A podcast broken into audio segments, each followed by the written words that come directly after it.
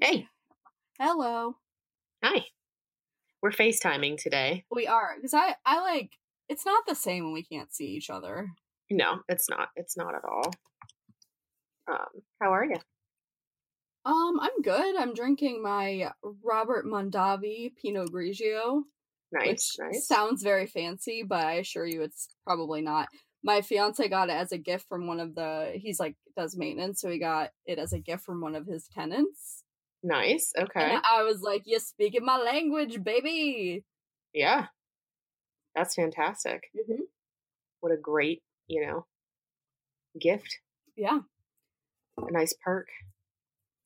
she sent chocolate chip cookies too, and I'm like, "Girl, sing You me were- a song." You are quickly becoming uh our favorite tenants to work for. Absolutely, it was it was nice. That's funny. How are you? How's life, liberty, and the pursuit of Um, happiness? It, I mean, it is what it is. That's going on your gravestone. Yep, it is what it is. It was what it was. Yeah, that's perfect. Absolutely perfect. I'm not mad at it. Um Yeah. I got my cuddle clone today. I don't. So a cuddle clone is like a clone of your pet. Yes. Um, is it like I know it probably doesn't have to be, but is it specifically for when your pet dies? No, it's for it's for anyone um that just wants a stuffed animal of their dog or cat or Yeah. whatever pet. Um and uh yeah, so but a lot of times it happens whenever um they pass away because you don't think about having a stuffed animal. I don't think I. If like if one of my cats died, oh my god, I don't know if I could get one of those like right away. Uh it was a surprise. Okay. So it was kind of nice. Um I could imagine it would be really comforting, but that would just like rip my heart out every time. yeah it's it's good for me because it's really bothering me i couldn't be with him and i didn't get to Mhm. hold him Yeah. and i miss my dog so like now i kind of get to hold my dog in a sense so it's Yeah. like comforting I could Um, see that. It would just it would be like because I'm sure it is it like super realistic. uh the face is a little fucky but like otherwise it's Right. really hard i mean he was a pekingese he had a smushed face smushy so face. yeah it's not very easy to you know imitate that Mhm. um but it's still cute it still looks like him they got his coloration perfectly Oh.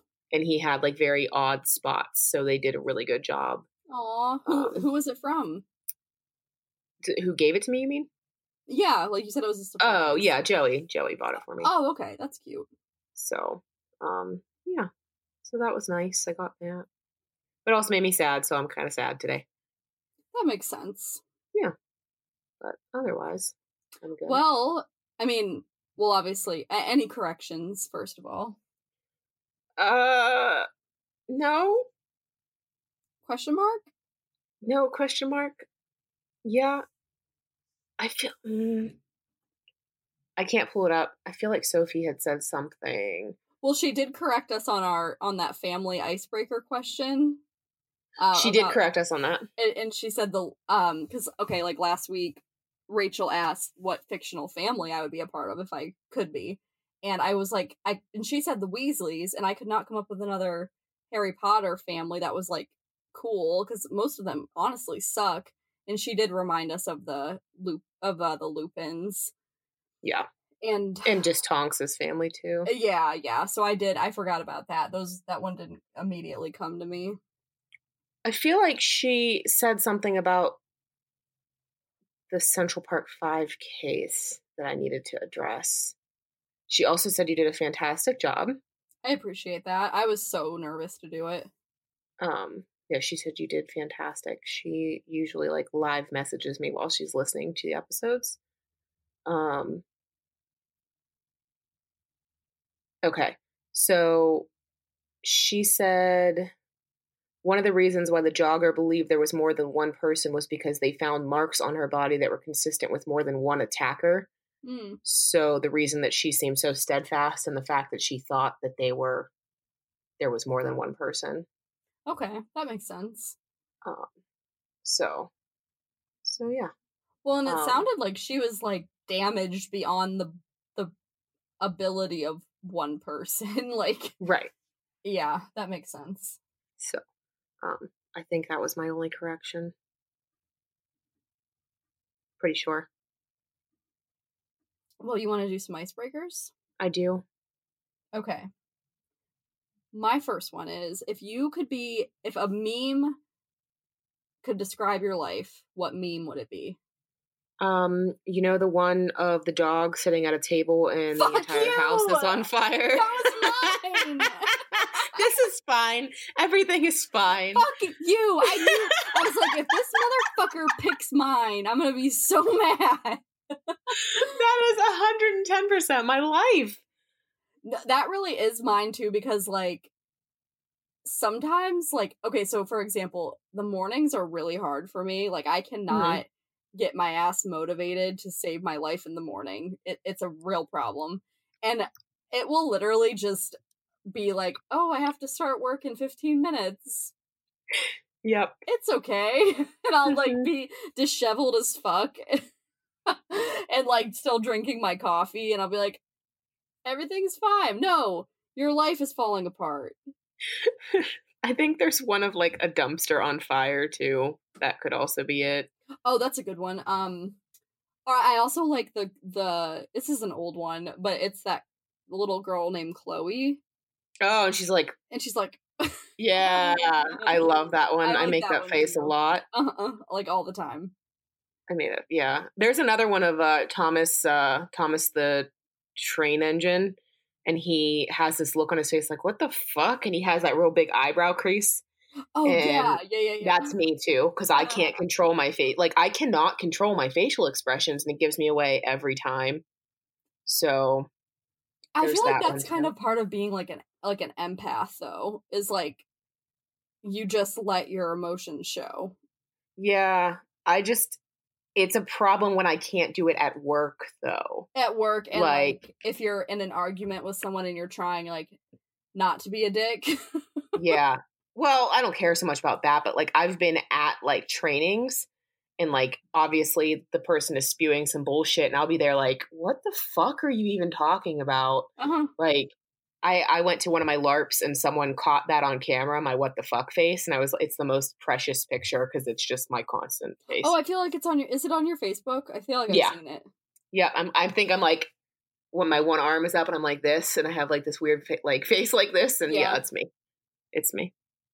Um pretty much any meme that is like making fun of how shitty my life is going is mine. Like there's another one where the person is falling down the steps. Um it's when people ask me how my life is going. Um, anything and- like anything that's very uh sarcastic or ironic or sassy, Yeah. I think Ooh, one more. okay. There's one about brain fog. So I have brain fog a lot with like my fibro. uh-huh.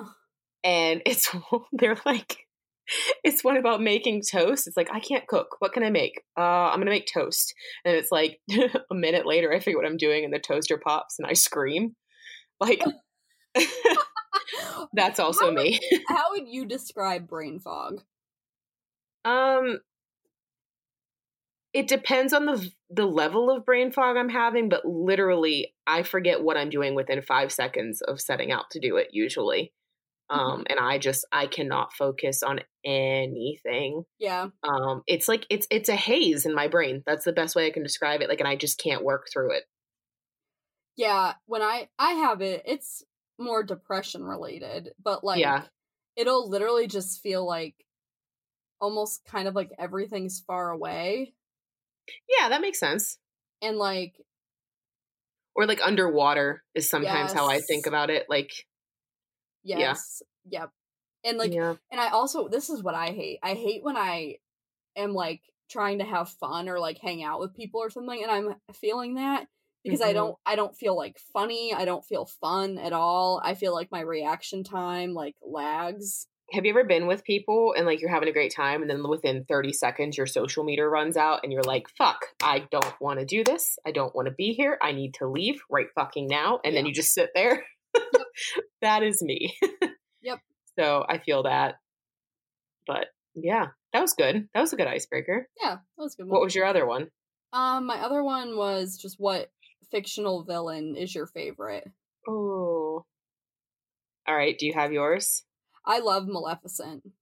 I was I was almost gonna say Maleficent. I but love I didn't. her, and I like I like their the story they created around her too. hmm That um, it's like one of those things where there's a side of the story that you always hear, and then there's hers, and I I think it's really nice. Have you seen those movies?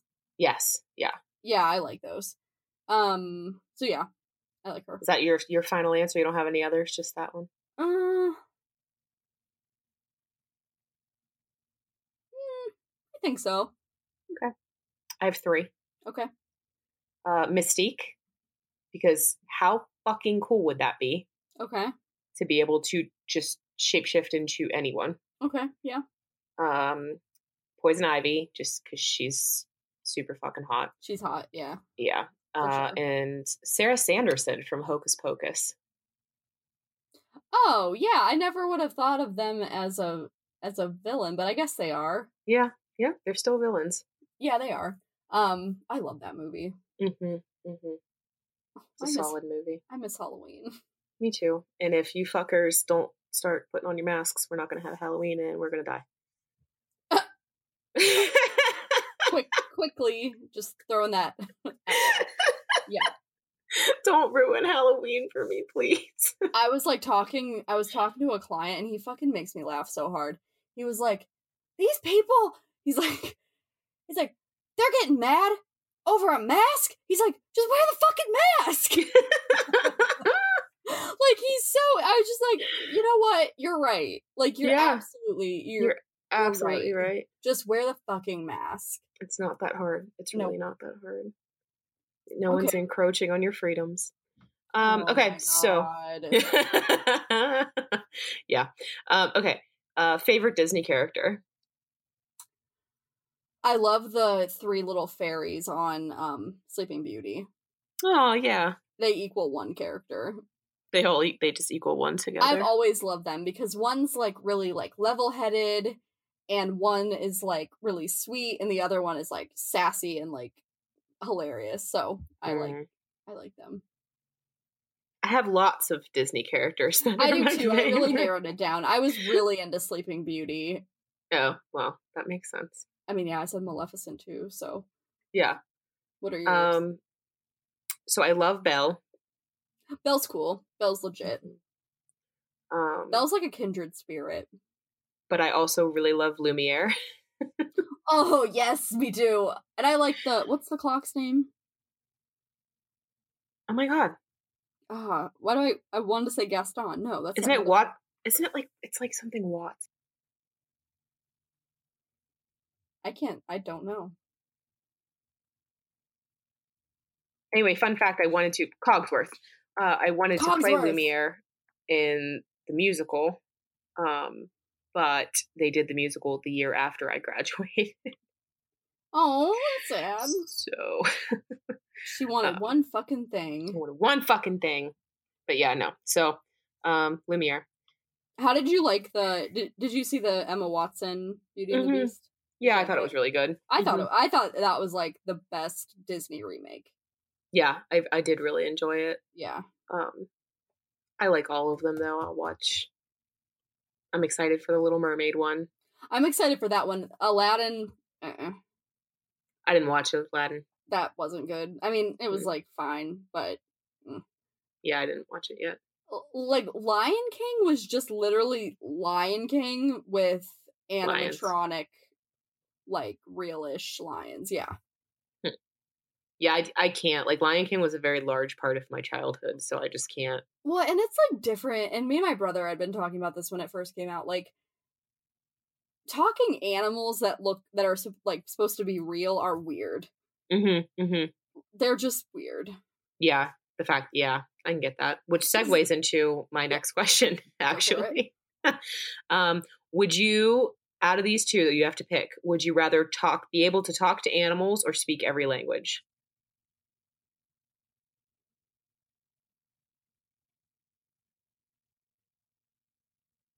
I know what yours is. Oh yeah, obviously. Obviously. Shit, I know you said this one wouldn't throw me, but it's throwing me.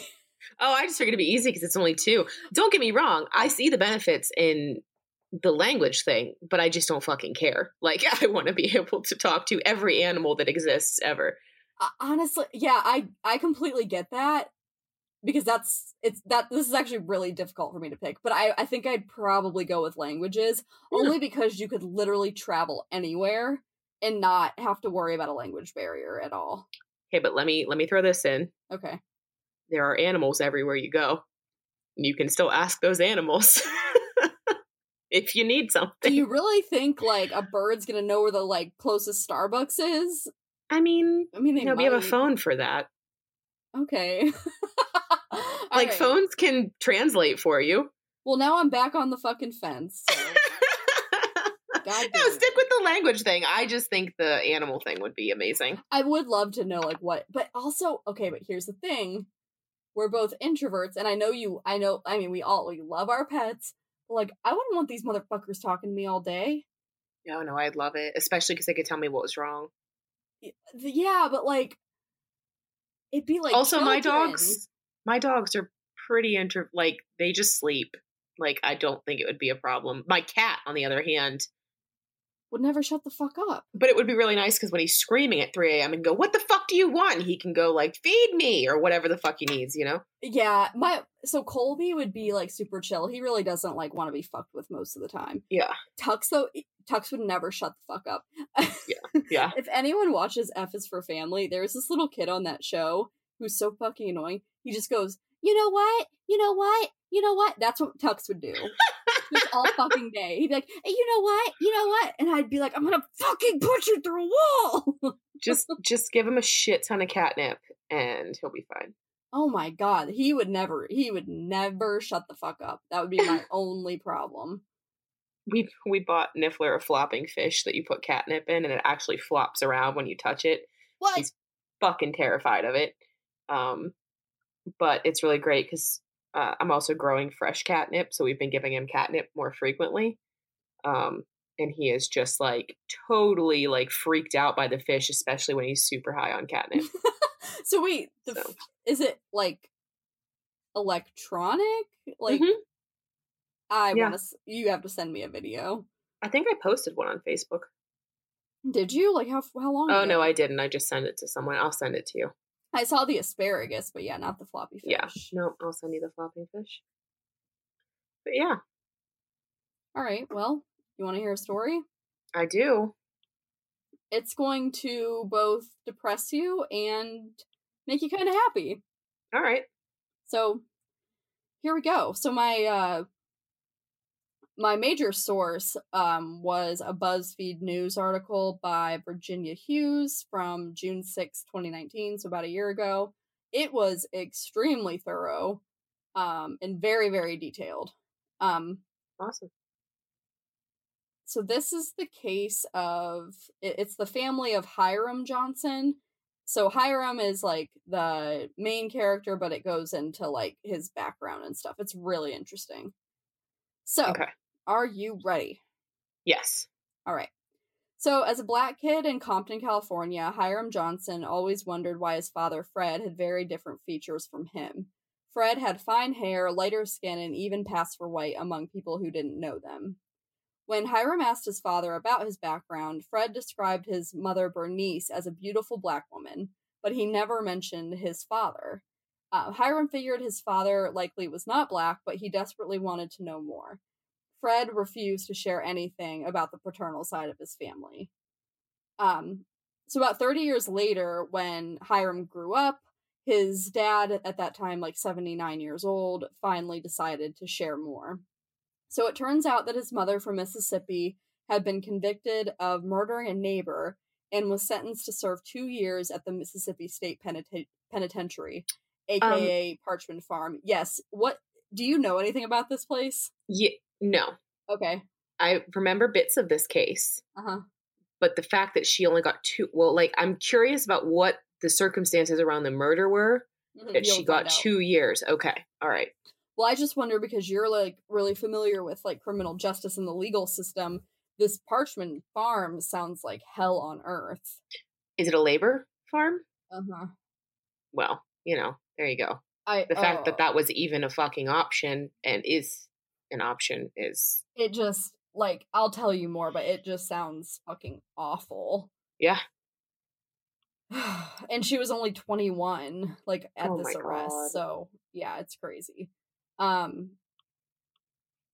so yeah she went she was sentenced to serve for two years for this murder which you'll find out more about um shortly after she was released she had fred um fred never knew who his dad was and it they figured it could have been an inmate a warden a guard perhaps even the governor of mississippi so Hiram was shocked and began a 10 year long search for information about his family's past. It wouldn't be until 2018 when- he got a, finally a definitive answer after taking a DNA test. Hiram followed his genetic results to distant cousins and family secrets, and Hiram also dug up he dug up evidence of two horrific crimes. One was committed by his grandmother and the other by his grandfather both crimes were deeply rooted in racism and sexism which in like the 1920s south were running rampant Right. so hiram discovers the mississippi department of archives and history um, this is a century old state agency whose mis- mission is to like preserve history so he sent in a formal request um, for bernice's prison records soon he got a thick stack of papers in the mail um, on August 16th, 1926, according to the court transcripts, Bernice Johnson, at that time 21 years old, got into a fight with another young woman in their neighbor's yard. Bernice, who at that time was seven months pregnant with a different child, not with Fred, um, was mad at her neighbor Carrie Berkeley for flirting with her husband. Testimonies about the day from Bernice, Carrie, and other witnesses don't really add up so it's really like impossible to um like reconstruct exactly what happened that day but allegedly carrie slashed bernice's arm and hand with a knife and bernice struck her with an iron bar like holy shit Wow. like that's some jerry springer level shit Yeah. So bernice like ran home and then she ran into carrie's mom on her way they began striking each other with bars and clubs like jesus christ what but like where are these women getting all these fucking bars and clubs Yeah. like what the actual fuck? they're like packing on these streets of mississippi Yeah. bernice says that when carrie carrie came saw like the mom and bernice fighting carrie came at her with a knife and said i'm going to cut that damn baby out of you. Holy shit. like okay bitch. Just stop flirting with my husband. Like that's all i wanted. I don't know. I'm on bernice's side here. I don't know what happened but um so someone ended up breaking up the fight but bernice heard carrie's mom threaten to kill her. So bernice went home got her pistol and returned to the street and continued fighting by the end bernice had fired at least three bullets and one of them hit carrie's 11 year old sister in the stomach and killed her Oh. so that's like a major fucking bummer. Yeah. And like it's hard to say because it's like if you're being threatened like that, you're gonna defend yourself. But That's like a really unfortunate accident. Yeah. I mean, it's uh, definitely unfortunate that she killed her, but at the same time, like, she probably should have just walked away. It yes. You know, you don't know what you do in that situation. You truly don't. And I'm not trying to pass any kind of judgment. I just, it's a shame, you know, Yeah, for I everybody mean- involved. It is. And like if you feel legitimately threatened and these people like I don't know, you were pregnant and you really thought you were in danger. I don't know. hmm but that's sad as shit. So, Yeah. um, by the time of the trial, Bernice had given birth. Um, she claimed that she'd been acting in self defense, but the jury found her guilty of manslaughter and sentenced her to two years of hard labor at Parchman Farm. hmm So, in her appeal to the state Supreme Court a, mo- a few months later, Bernice's own lawyer called the incident. This is her own lawyer, and I quote, an ordinary Negro woman fight. Jesus. And he said what that the most fuck? Yep, he said most of the testimonies should be discounted, except for one white man who gave a testimony. Oh, of course. Uh huh. Because, um, again, I quote, a so called solemn oath has little, if any, restraining influence on this character of witnesses. Let me All just right. throw up a little bit. Little. So Bernice arrived at the notorious Parchman Farm, which they called, which uh, some called Destination Doom, in June. Makes sense. Yeah, in June 1927. Its 20,000 acres w- made a profit for the state. and um and it, it it effectively created a government-backed slave plantation. Yeah. That's Yep. gross. Um, and Yeah. most in with mostly black inmates overseen by white guards and and admins, which is like really fucked up. But typical for the time. Yes, it just I can't imagine what they endured. Well, here, here's a little snippet. Um so prisoners worked long days in the fields and were often like whipped, assaulted, terrorized. Um Mhm. The female inmates who are almost all black um, they did hard labor too as well as cooking and sewing.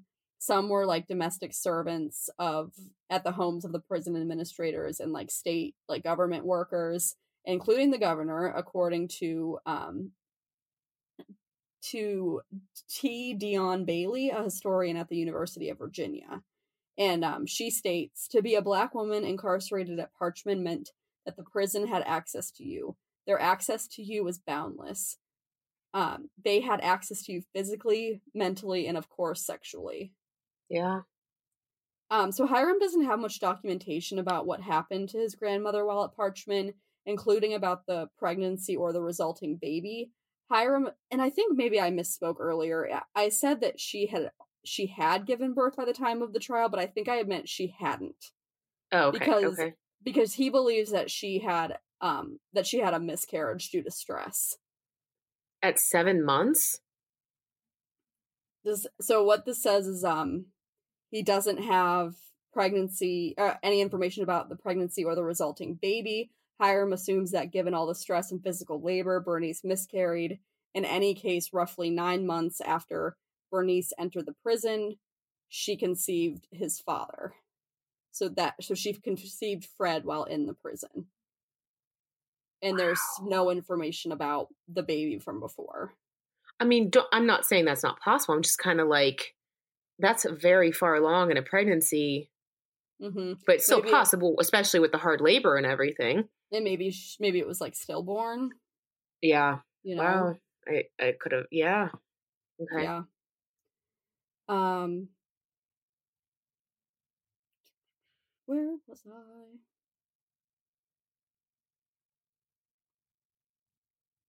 okay so then fred was born on november 19th 1928 just 13 days after she was released from parchman hiram isn't sure why she was released after only 16 months of her two-year term but Bailey, that historian from the University of Virginia that I mentioned, she kind of assumes that it might have been that she might have been released early to avoid any rumors about where the baby came from. I mean, how are you going to avoid it? She got pregnant while she was incarcerated. Where the hell did you think the baby came from? Well, uh, he was going to have light complexion though, so like it's better for them to just think that Oh. maybe it was another inmate, another black inmate, Okay. you know, than Yeah. have him come out like and he was apparently very like fair complected, so it would be pretty apparent. Yeah. Okay. Um, so Fred tried to help Hiram fill in the in the gaps in, in his story by telling and, and Fred is Hiram's dad. Um, he tried to help his son like fill in the gaps about like with hi- any childhood memories that he might have. So he grew up in the 1930s um, with his mom and her husband, a black man named George Johnson, as well as the couple's three older or three other kids. So Fred's skin was much lighter than half his siblings, and he told Hiram that he thought his mother like coddled him a lot because of that. Um, Bernice worked as a maid for the local sheriff, a white man, and Fred always wondered if that man was his dad. Um, and then okay, so this is really interesting. Then there were like these random gifts that would that would appear for for uh, Fred. Um, a couple of white girls would show up at the door with like food and clothes. Um, one time a football uniform appeared, and this like broke my heart. And like little Fred was so like he loved this football uniform so much that he like wore it to school. Aww. I think that's like so like adorable and like kind of heartbreaking. Yeah. Um Yeah. Fred said he had no idea who those the white girls were. Bernice told him that they were his sisters, but whenever he asked about his dad, um, she advised him in no uncertain terms, Hiram says, that he should keep quiet. Even Fred's birth certificate was a mystery, with his father's name listed as John Henry Luck. Okay. Which I, I found that kind of odd because, like, wouldn't it just say, like, n- nothing or, like, John Doe or, like, I don't know? They might have pressured her into giving a name, or she gave a name so that there wouldn't be any. Any questions? Yeah. Okay, that makes sense. Especially if this was in the 20s. Yeah. Um, So- so in 2011, three years after Hiram learned about Bernice's prison time, he and a co-writer published a creative memoir about her life titled Reason to Fight, based on historical documents, family memories, and poetic license. When it was adapted as a screenplay, they held two stage readings, one at the Black Academy of Arts and Letters in Dallas, and the other at the Actors Co-op Theater Company in Hollywood. Um, his and I thought this was sad. His father died a couple years earlier, but Hiram sent a bunch of copies to like distant relatives on his dad's side, and he really hoped that it would like stir up some old memories about his grandmother. Um, and it ended up doing that. So in 2014, he heard from his dad's second cousin, Edith Weaver. I thought this was really cool. She was actually a celebrity. Her stage name was Ta Tanisha, so T A dash Tanisha. She had appeared in TV shows during the 70s like Room 222, Good Times, and Sanford and Son. Huh. Um, That's pretty cool. yeah. Um, Edith told Hiram that she loved the book and she shared it with her mother, who at that time was like 87 years old. Um, and Edith told Hiram that her mom's theory, she wrote this in a letter. She says, She remembers that your dad looked white, Edith wrote to him. She says she heard that Bernice killed someone, went to jail in Mississippi, and was raped. Mama says she heard back then that the warden did it. Wow. To Hiram, Edith's, Edith's note was a provocative lead, but far from like cold hard fact. Right. Um, he didn't know her well, and he had never met her elderly mother. And by that point, she was one of several relatives, kind of like just shooting out theories. Um, so he said like it was just another theory, um, like a possibility. And after a long career in law enforcement, he he really wanted more concrete evidence, so he moved on to like actual DNA testing. okay. So he tried several DNA tests and he found that he had white relatives, but like and he he conversed with those people he had match like matches to, but none of them gave any insight on who his grandfather might be. Right. Um, okay. So they just didn't go anywhere. But then he tried 23andMe in 2018, and this linked him with a guy named Bruce Kennemore as a second cousin. Um, Hiram wasn't very excited about this because they only shared 2% of their DNA, but Bruce reached out to him. So Hiram just like went with it.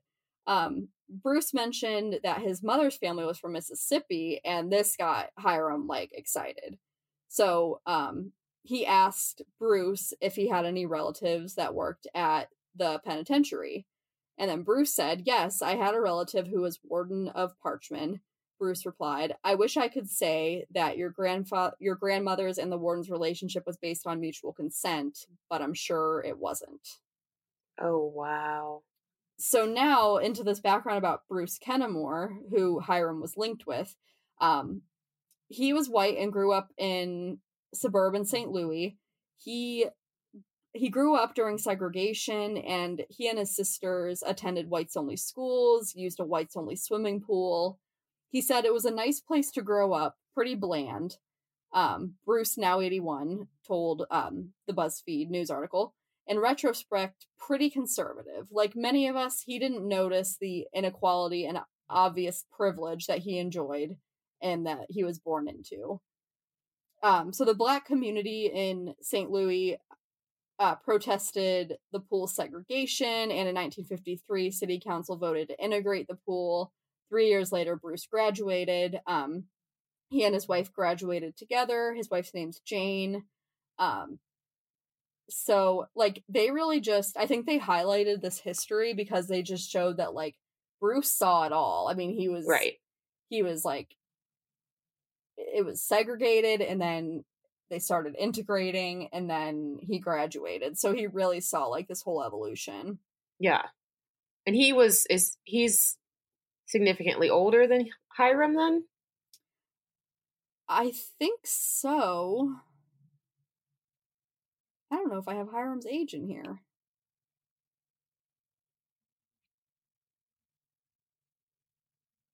But he must be because his dad was born in like the late 20s and then in 81 or I'm sorry in 2018 Bruce was 81. Right, and it says that um Hiram was a teenager in the 1970s.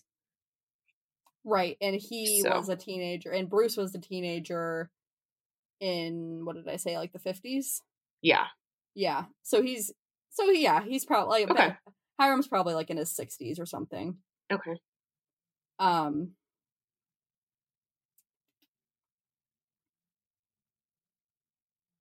Mm-hmm.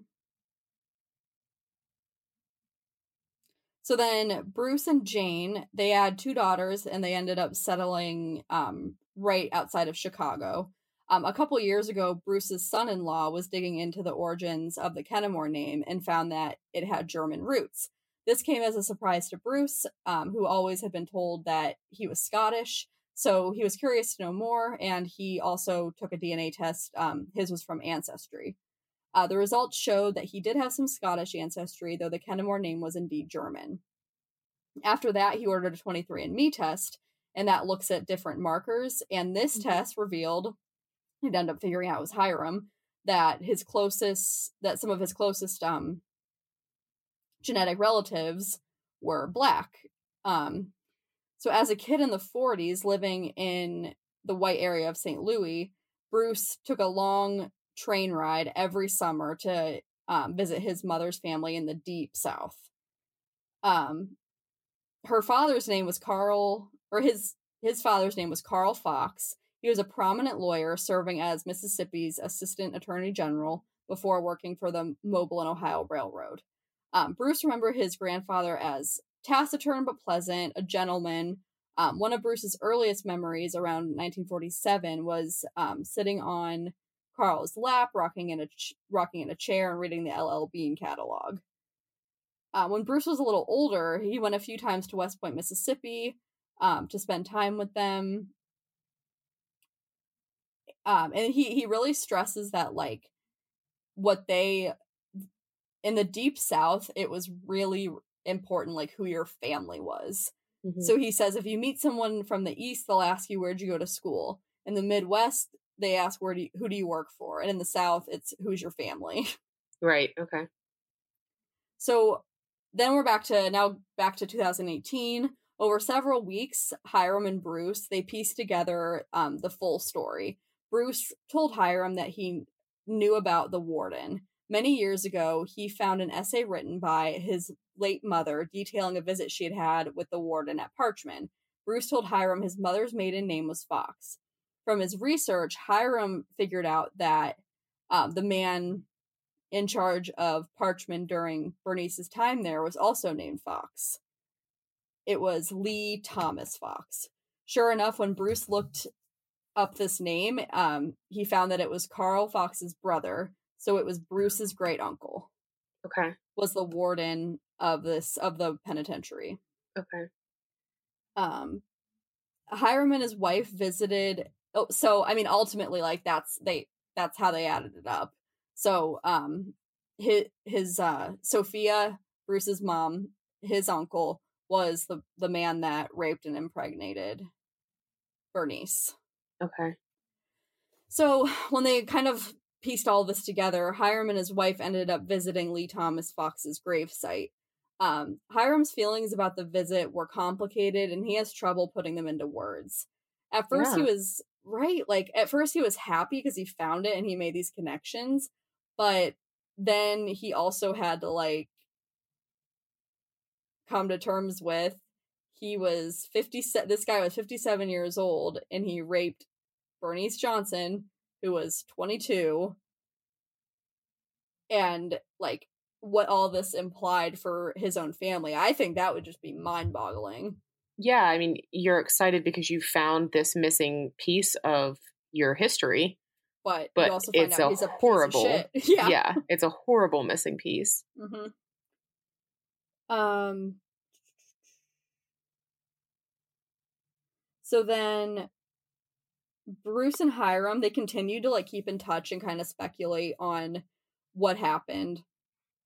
Hiram told Bruce that he suspected LT had, which is Lee Thomas, had um, at least one other black descendant besides him. His top match on 23andMe was a young black woman who shared a large portion of his DNA, about 13%, making them probable first cousins. Um, I was said, gonna ask, like, if there was proof of any other, you know, and you figure rapes. there's gotta be. Yeah, yeah, absolutely, absolutely. So Hiram sent that woman a message but never heard back. Um, Bruce looked at his matches and found the same woman. Okay. They shared less than 2% of DNA, so ma- that makes her like a probable like second cousin. Yeah. Okay. So wow. Bruce and Hiram immediately grasped the in- implication. If this woman is a first cousin to Hiram and a second cousin to Bruce, then LT Fox was her grandfather. Hiram tried to, a couple of times to reach out to her to no avail, but then six months later, in October of, um, I guess it would have been October of 2018, a message came up from her. She said, First cousins, huh? That's a little wild. Um, she didn't know much about her paternal grandparents, and she said, quote, My dad is in his 60s and I'm 32. He swears his mother never told him who his dad was, but we believe he was white. Her dad, in other words, was born sometime in the late 1950s, at least 20 years after Hiram's father was born. LT would have been in his 80s. Still raping people. What the fuck? Was he still the warden of the prison at that time? I don't know. That that part's not clear, but even if I, I don't know, I feel like those connections are so like lifelong that he yeah, even if he wasn't, he had some he still had some connection. I don't know. That's fucking gross. I wish they'd have been able to find out if that woman, like her grandmother, had served time in the prison or if she maybe worked for the family or something. You know what I mean? Something like that. Yeah. So she, he tried to keep engaging her, but she, she went quiet and she declined um, an interview for the story. So, but that would be really interesting to figure out. Yeah. Um, so census records and obituaries um, show that LT and his wife had three children who survived into adulthood. Um, only one was a girl, and she was she was like grown up by the time Fred was a kid. So Hiram doesn't know if or how LT was related to the young girls who had shown up with those gifts. Right. I, I think that is like I really wonder about that. Like, where did they come from? Like, how do they? Yeah, who were this? they? Yeah. All three of LT's known grown children have died. Only one is known to have had a child, and there were, and there are no known, no known grandchildren. So he appears to have no living descendants from his marriage, but at least one and quite possibly two black grandchildren from other women, maybe more. Wow. Um, the, the the person who wrote this article asked Hiram if he thought any other descendants were likely to emerge. Um, and he said, I wouldn't doubt it. He said, I've got a lot of matches. I, there's a ton of them. Yeah, yeah. Sure. I'm sure he abused his power constantly like that. Uh huh. Um, so I thought this was like so touching to me. So after the shock of all this, Bruce began to like really feel the weight of it and he questioned if he should feel guilty or not. It wasn't even his grandfather, like it was his great uncle. I mean, Oh. granted, yes, I under- I understand that. I do. I just wow, you know? Mm-hmm. So he said, This is obviously a rape, a horrible thing, but he also was delighted to have found a new part of the family. This is so cute. He goes, I guess I can best sum it up by saying that in 1928, something horrible happened, and in 2018, something very nice happened. Yeah. That's so cute. Yeah. and it's the article goes on to say like they were all suddenly family um, that's not to say that hiram's emotions are all sorted out he said i don't know if i feel any um, animosity he said i guess i'm glad that i'm alive he which would be weird because it's like you're alive kind of because of this very awful thing Yeah, this horrific thing that happened. that would be like a lot to sort out. Um he says he feels genuine warmth toward Bruce and he said that um he cherishes their frequent talks and he's proud that he finally cracked this case that had pulled at him since he was a kid. Yeah. Um he said he, it also hurts him to think about Bernice's experience in prison, which like that would kill me. Yeah. Um Did he For- have a, a relationship with her at all? Like was she no, Okay. he, she had died before like he he never knew her. okay. um so at like at the at the time this article was written just the week before hiram actually retired from his job of like, in all places a woman's jail um yeah he's in like la county so it's a big one yeah. he said as one of a handful of supervising sergeants there he was responsible for ensuring the health and safety of rough like over 2000 inmates Wow. um, he said thinking about his grandma made Hiram more empathetic toward women under his care. He said, I've tried to encourage them. I've even shared my story with some of them. yeah. That would help him um, connect and, you know, How crazy is that that that's where he worked? Like that is that's that's not a, very weird- it's a it's a very weird turn of fate. It's very like that's insane. Yeah. Yeah. Um so he goes on to say that he's under no illusions. He's seen women miscarry from the stress of being locked up, just like he believes Bernice did after she arrived at Parchman. And he knows that other terrible things happen there too. For the past couple of years, the jails have reeled from claims by at least six inmates about um, being sexually assaulted by a deputy. Mm. Um, he said nothing has really changed much. Just as just as she was vulnerable back then, these inmates are vulnerable today. yeah. Um, they they both wrestle with LT's legacy. One day when Hiram was on the phone with Bruce, um, and uh, and Jane, his wife, they apologized for LT's actions. Hiram said he never expected that and he never wanted an apology, but he just wanted hard facts about what happened. But still, he when he heard them so genuinely trying to make amends, he was moved. He said it did my heart good to hear them talk about it. He said they can't be responsible for what he did, but the fact that they admitted it and were willing to talk about it was healing for me. Right. Yeah. That's I'm glad that he- He acknowledges about, you know, them not being responsible for that though cuz that's a heavy weight for the sins of your great uncle. I mean, I wonder if that statement helped him feel helped Bruce feel less guilty. So I think so I had like a lot of thoughts after reading all of this. So I think it's and this is so applicable to today. Like I always have like a Mhm. fucking social change lesson, but Yep. but like I think it's really important to know that like you don't have to feel you don't have to feel guilt over like benefiting from privilege and luck, but you just have to admit that you have it. And- right. And, you have to admit that like no, you're and I, I get so annoyed with that argument. Like, no, you're not responsible for slavery.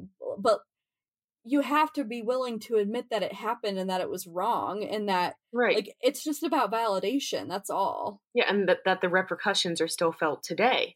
You have to acknowledge that. Ex- exactly like i think that's really that's all people want Yeah. it, is that like it happened and it continues to matter and it continues to impact people when it shouldn't. And I think what I think Bruce what he said was like because obviously he can't be held held responsible for like carrying that horrible thing that his grandfather did, but like he just admitted that it happened and that Great it uncle. caused or what yeah, sorry. Yeah. Great uncle, you're right. Um but he just admits that it happened and that like it caused a lot Yeah. of trauma for Yeah. someone. And that's and he's like sorry all- for it. Yeah. And he's sorry that it happened. Like Yeah. that's all people fucking want. Yeah. Absolutely. so I thought that that was like really I thought that was really helpful and like a helpful lesson and a practical way of like just explaining how to be empathetic towards something even if you don't have control over it or you didn't directly contribute to it. Yeah. Yeah. Yeah. Um and I also thought it tied in nicely with your story from last week about yes. the abusive legal system. I was like, Jesus Right. Christ, this shit is not going away, apparently. You cannot consent to sexual relations while you are in custody at a prison or a jail. You are in custody. So why the fuck did that law not transfer over to while you're in police custody? That's what I, that's literally what blows my mind. Because Rachel, remember the title. We have to lay Yeah. it out for idiots. Yeah, yeah, my god. My god. That's like even if even if an inmate did willingly have sex, you know, consented on every level that they possibly could, right? It's still not consent because they're incarcerated. You cannot give consent while you are incarcerated. and it's like, eh, yeah, it, because by virtue of the fact that there's a power imbalance, that's exactly. Yes. I mean, it's similar to why like there's statutory rape yes. Yes. because like there's a power imbalance there. and I am obviously willing to bet money that she that uh Bernice did not consent in any way, shape, or form, and that it was Fuck no, a she probably did. it. forcible rape. Yeah, it was either like it was either blatantly forcible and ugly and gross, or it was like I'm just gonna do this to like stay alive. Yeah, yeah. Like, I mean, and either are either are awful. Disgusting. Yeah. Yeah, Yeah. So yes, that is. I like that. Uh, that was a good one. yeah, that was a really good one. Um, If I if I do say so myself. yeah, not the toot your own horn, but Yeah. toot toot. Um, yeah, no that that was that was very interesting, and I'm really glad that he was able to solve that and has this connection with a new side of his family too.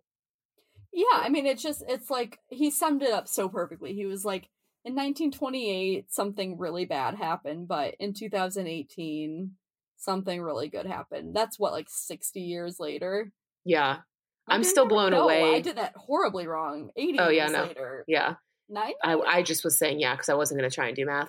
But 90! um, I'm such a fucking moron. God damn. many, many decades later, Good lord. Um, 50, 60?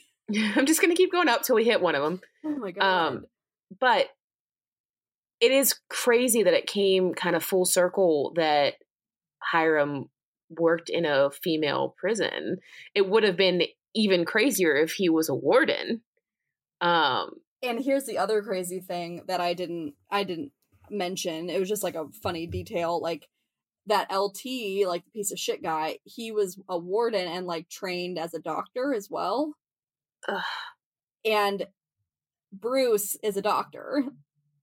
no, that's yeah. Wow. It's like it's it's really weird. But they're both like they're both the good guys, you know. Yeah, yeah, It, whereas like they got these like this guy was a piece of shit, but like they took his like good qualities or like his good skills or something, and I don't know. I thought that did was really something good with that. Yeah, that's Uh-huh. really, yeah, Didn't that blow your fucking mind? yeah, yeah. Of all of all jobs, A women's prison? yeah, yeah. Not even just like prison, like specifically a women's prison. Yes, and Yeah. he was like a higher up. Like he, I, I think Yeah. he was a sheriff or something. That's mm. that's insane. Yep. Yeah, good one story. Of my, one of my faves so far. Yeah, that was a good story. Was very good. Do you have any way to end this shit? any padded room? Um, I'm trying to think. I kind of did padded room at the beginning because I said I got my cuddle clone. I know. I was thinking that. I was like, this. She should have saved that. yeah. Um. Oh, we're gonna start randonauting. Um. Okay, you talked about this at Yeah. work, and I was like, "What?" I like couldn't. I was like, "What are you talking about?" So you use this app and it gives you like you're supposed to like press these buttons or whatever, you know, focus on some kind of intention. So like you could focus on like when you watch people doing videos, they focus on like one of them focused on finding a dog and it literally took them to a dog. One of them focused on finding somewhere creepy and it took them to an abandoned building. Like you're supposed to have some kind of intention, focus on it, and it gives you these random coordinates, and then you go to that those coordinates. so it's like psychic. I don't know, but this is like when you get in like the rabbit holes of it, like people are like, the reason that we do this is it takes you outside of your normal routine and it's breaking up like your normal routine and it's almost like breaking the simulation that we're living in. What the fuck? Yeah. So wait a minute. Like, do I have to say this out loud? Like, no, you just think about it. Yeah. I don't so know. If, if I wanted to see, like, okay, I want, I really want to see like a garden. You could focus on that and it might give you the coordinates to a garden. It doesn't always work. Like I've seen some people like this is bullshit and it didn't work for me. But I've seen other people like this one took them to a circle in the middle like a circle of like logs in the middle of the woods that someone had set there and like when they got there they said they had all these like weird feelings and like it I don't know. F- Yeah. Okay. I'm intrigued as fuck. Yeah, I'm going to do it. I'm going to focus on a cemetery because I want to find an old cool cemetery and see I mean, because I like to actually go to old cemeteries. That's one of my very strange hobbies. I like. Um, I I think they're. I find them like fascinating and historical and cool. Well, people used to picnic like and have like outings to the cemetery. Like that was a thing back in the day. And It like and, I'm not as I'm not as in tune as you are by any means, but like we we sa- we saw a couple in Maine when we went to visit my fiance's family before like shit hit the fan in this world, mm, and I I feel tangible like. I don't know how to describe it, but I you just feel an energy. I f- yeah, I Yeah. feel some. I f- like it's concrete. It's not like it's not like hit woo woo shit. It's like real. Yeah. Oh yeah, yeah. Yeah. Absolutely. That Um, sounds cool as shit. I want to try, and I want you to try first to tell me how it goes. Yeah, we're going to do do it when we go out geocaching. nice. So, I'm very excited about that. So that can be my padded room. Okay. Fuck. Um, some teenagers just did it, and it took them to a beach in I think Washington, and they found a dead body in a suitcase. Where? So how do you get in this rabbit hole? Is it like Reddit? Yeah, there's a there's a Reddit rabbit hole, but just type in randonauting, and it'll come up, and then you'll see like all the people explaining it, and it's pretty cool. Oh my god. Okay. So Um. Oh well. This is just something I've been telling literally everyone I I know. Um. And you've probably heard it. Everyone's probably heard it. But I just thought that the TikToker, K-popper teens, or what the f- Oh my gosh. was that not the most amazing thing? If you have not heard this, they like did some fucking massive like viral campaign. I don't know how they did it, Mhm. and they um they reserved all these tickets for that Tulsa rally that he who must not be named attended, and nobody came. like it was like it was what like Yeah. a third of the capacity of the building, Mhm. like of the. I keep seeing all these memes like, bruh, the Wiggles sold out that arena. Oh my god! Uh, Nickelback sold out that arena. and I'm just like, I thought that was so amazing, and I thought it was just like this, like, what a strength that these Mhm. that these yes, Gen kids- Z. like they used their strength. It was not violent. It did not harm anyone except for maybe his fucking ego. But Oh my like, god, that picture of him so broken afterwards is like the most amazing thing I've ever seen. Oh my god, that was like almost sad. I was like, No. you, I know, No. I know, but I was like, if you were anyone else, like that is, it's just like pitiful. Speaking of sad, I fucking love Matthew Lillard. Lillard. I just I love Matthew Lillard. He's Okay. hilarious and I adore him. I That's Shaggy, right? Yeah, but he's also in like SLC Punk and like, like Good Girls. He's on Good Girls. yeah. I just I fucking love him. Um someone tagged a picture of him next to Trump and was like uh if there's going to be a movie made about you know this asshole essentially like Matthew Lillard should play him and he tweeted back this is the meanest thing that anyone has ever said and then he was like but I'm available I was just like that's amazing it was a pretty good like comparison like he could he could pull it off He could, because he's like so goofy and like, yeah but he's like charming goofy, but he could, he could definitely go to like completely idiotic, like that direction.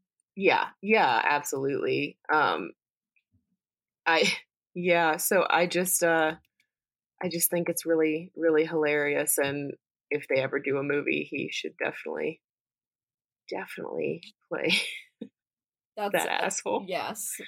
Um, and then like when I when all this when I saw all this about this TikTok thing to like sabotage the rally, which was held on Juneteenth in Tulsa, where I thought Wall they were Street supposed to reschedule it. Mm, well, they They didn't, but the TikTokers did. they Yeah, yeah. canc- they just canceled it. Yeah. Um, but I was like, that led me to this BuzzFeed article about like how Gen Z like makes fun of millennials. I, have you seen that? Oh, and how accurate that is. It's fucking hilarious. Give me an example of some of them. um one was like oh my god they were just like why do why do millennials like why are they still so obsessed with harry potter like grow up like one was I'm not mad at it. It's the truth. I'd like to point out that uh J.K. Rowling is canceled, but Harry Potter is still okay oh jk because she can't shut her fucking TERF mouth. just But that's okay. just shut up like Yeah. Yep. i know that that that was definitely Yeah. um and it's like okay I, I was trying to think about it like your idol your these people you idolize are not No, and be perfect but that's just it's fucked. I don't know. It's and it's like what do you think is gonna No. happen like what, I just can't support her in that. You know what I mean? I just can't. It. You know. and like how fucking ugh, i've been saying this i've been saying this since paula deen and her bullshit a few years ago like you can't when you're famous and in the public eye there's shit you can't say I mean, I'm glad she did because now I know she's a piece of shit. Uh, but Right. like, Li- but i i'm just like why would you even say that on a, on social media like what are you thinking yeah, I don't know. I thought that was. I'm just like you're, you're, you're crazy. I don't know. It's just like so J.K. Rowling is canceled, but we're gonna take back Harry Potter, and it is We'll ours, and it has always been ours. we'll take so- back Harry Potter. Okay, yeah. wait, I want to. I do want to read you like a funny example of this Gen Z versus millennial thing. It's really funny. Um.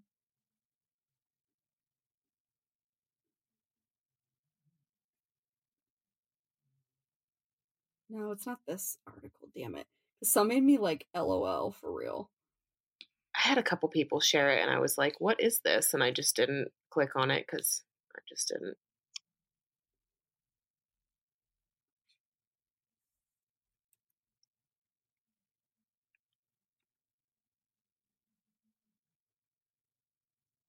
Uh, okay.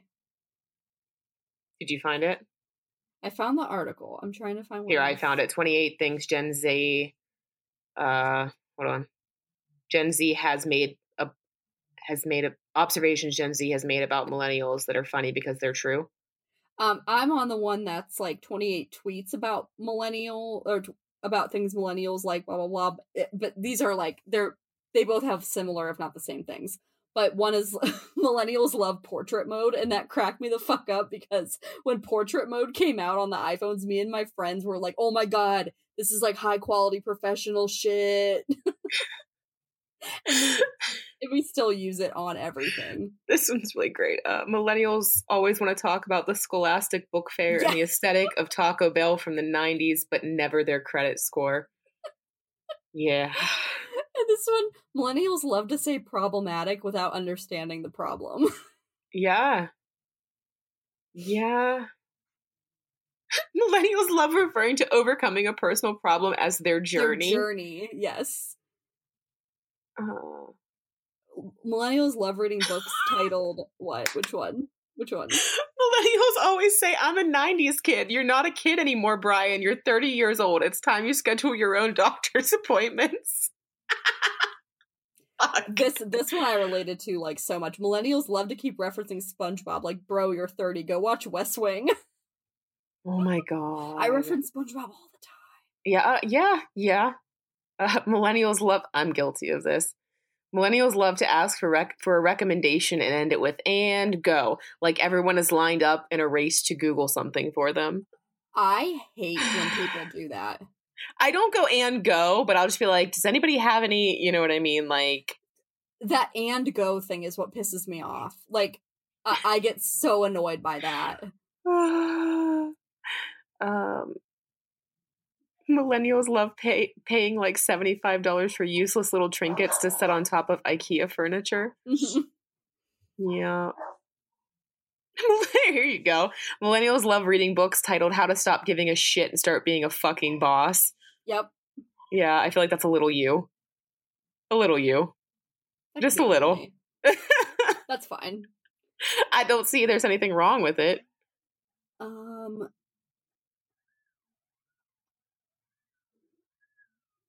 Millennials love using reaction gifts. Yes, the fuck I do. Yeah, I was like, wait, that's not a thing anymore. Millennials love referring to a customer as client. A dash of fabricated importance goes a long way. I think that's one of the ones that made me laugh. Uh, I love saying adulting. Documenting when they successfully cook any sort of meal. There was one on a different list. It was like, um, it was like millennials make the biggest deal out of growing any sort of living thing. Like, like we could have like a little succulent that literally takes no maintenance. You water it like once a month, and we're like, oh my god, look at this. Yeah, yep. Yeah. Well, okay, That that, was was, good. fun. Um, send us stuff on social media. Do you want your animals? Oh, sure. Um, I forgot Ja- about our animals. I'm not going to say this right, but uh, Jaguarundi.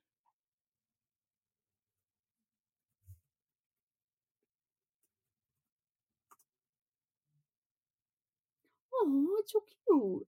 It's like a kitty. Oh, that's a good one. I like that one.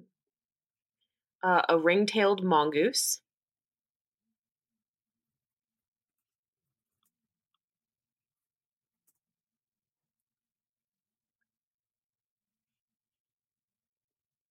I don't like the Weasley looking things. Oh, I do.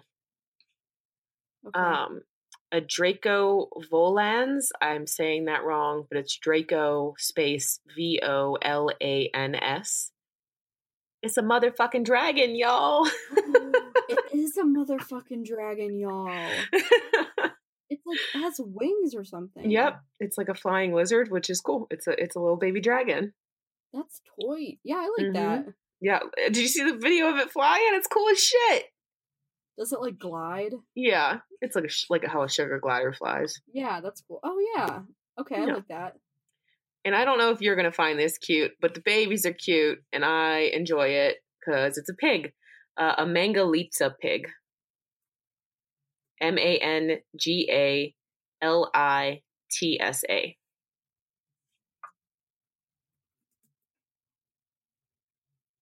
Dun, dun, dun, dun. Is it like a sheep pig? Yeah, it's like a cross between a sheep and a pig. It's a furry pig. And oh, pigs don't Okay. generally have like fluffy fur, you know, like they don't have fur. That's They kind have- of cute. Yeah. Is it So- legitimately like a product of crossbreeding? No, no, it's just a like where It's they're where they're from, they have to have hair. Okay. So They're kind of cute. They're kind of like pig doggies. yeah, yeah. So you know, adorable and right up my alley. Woolly pigs. Woolly pigs. No, I could get down with the woolly pigs. I Yeah. just don't like the Weasley looking things. Oh, yeah, I do. I love them all. I know. Love them all.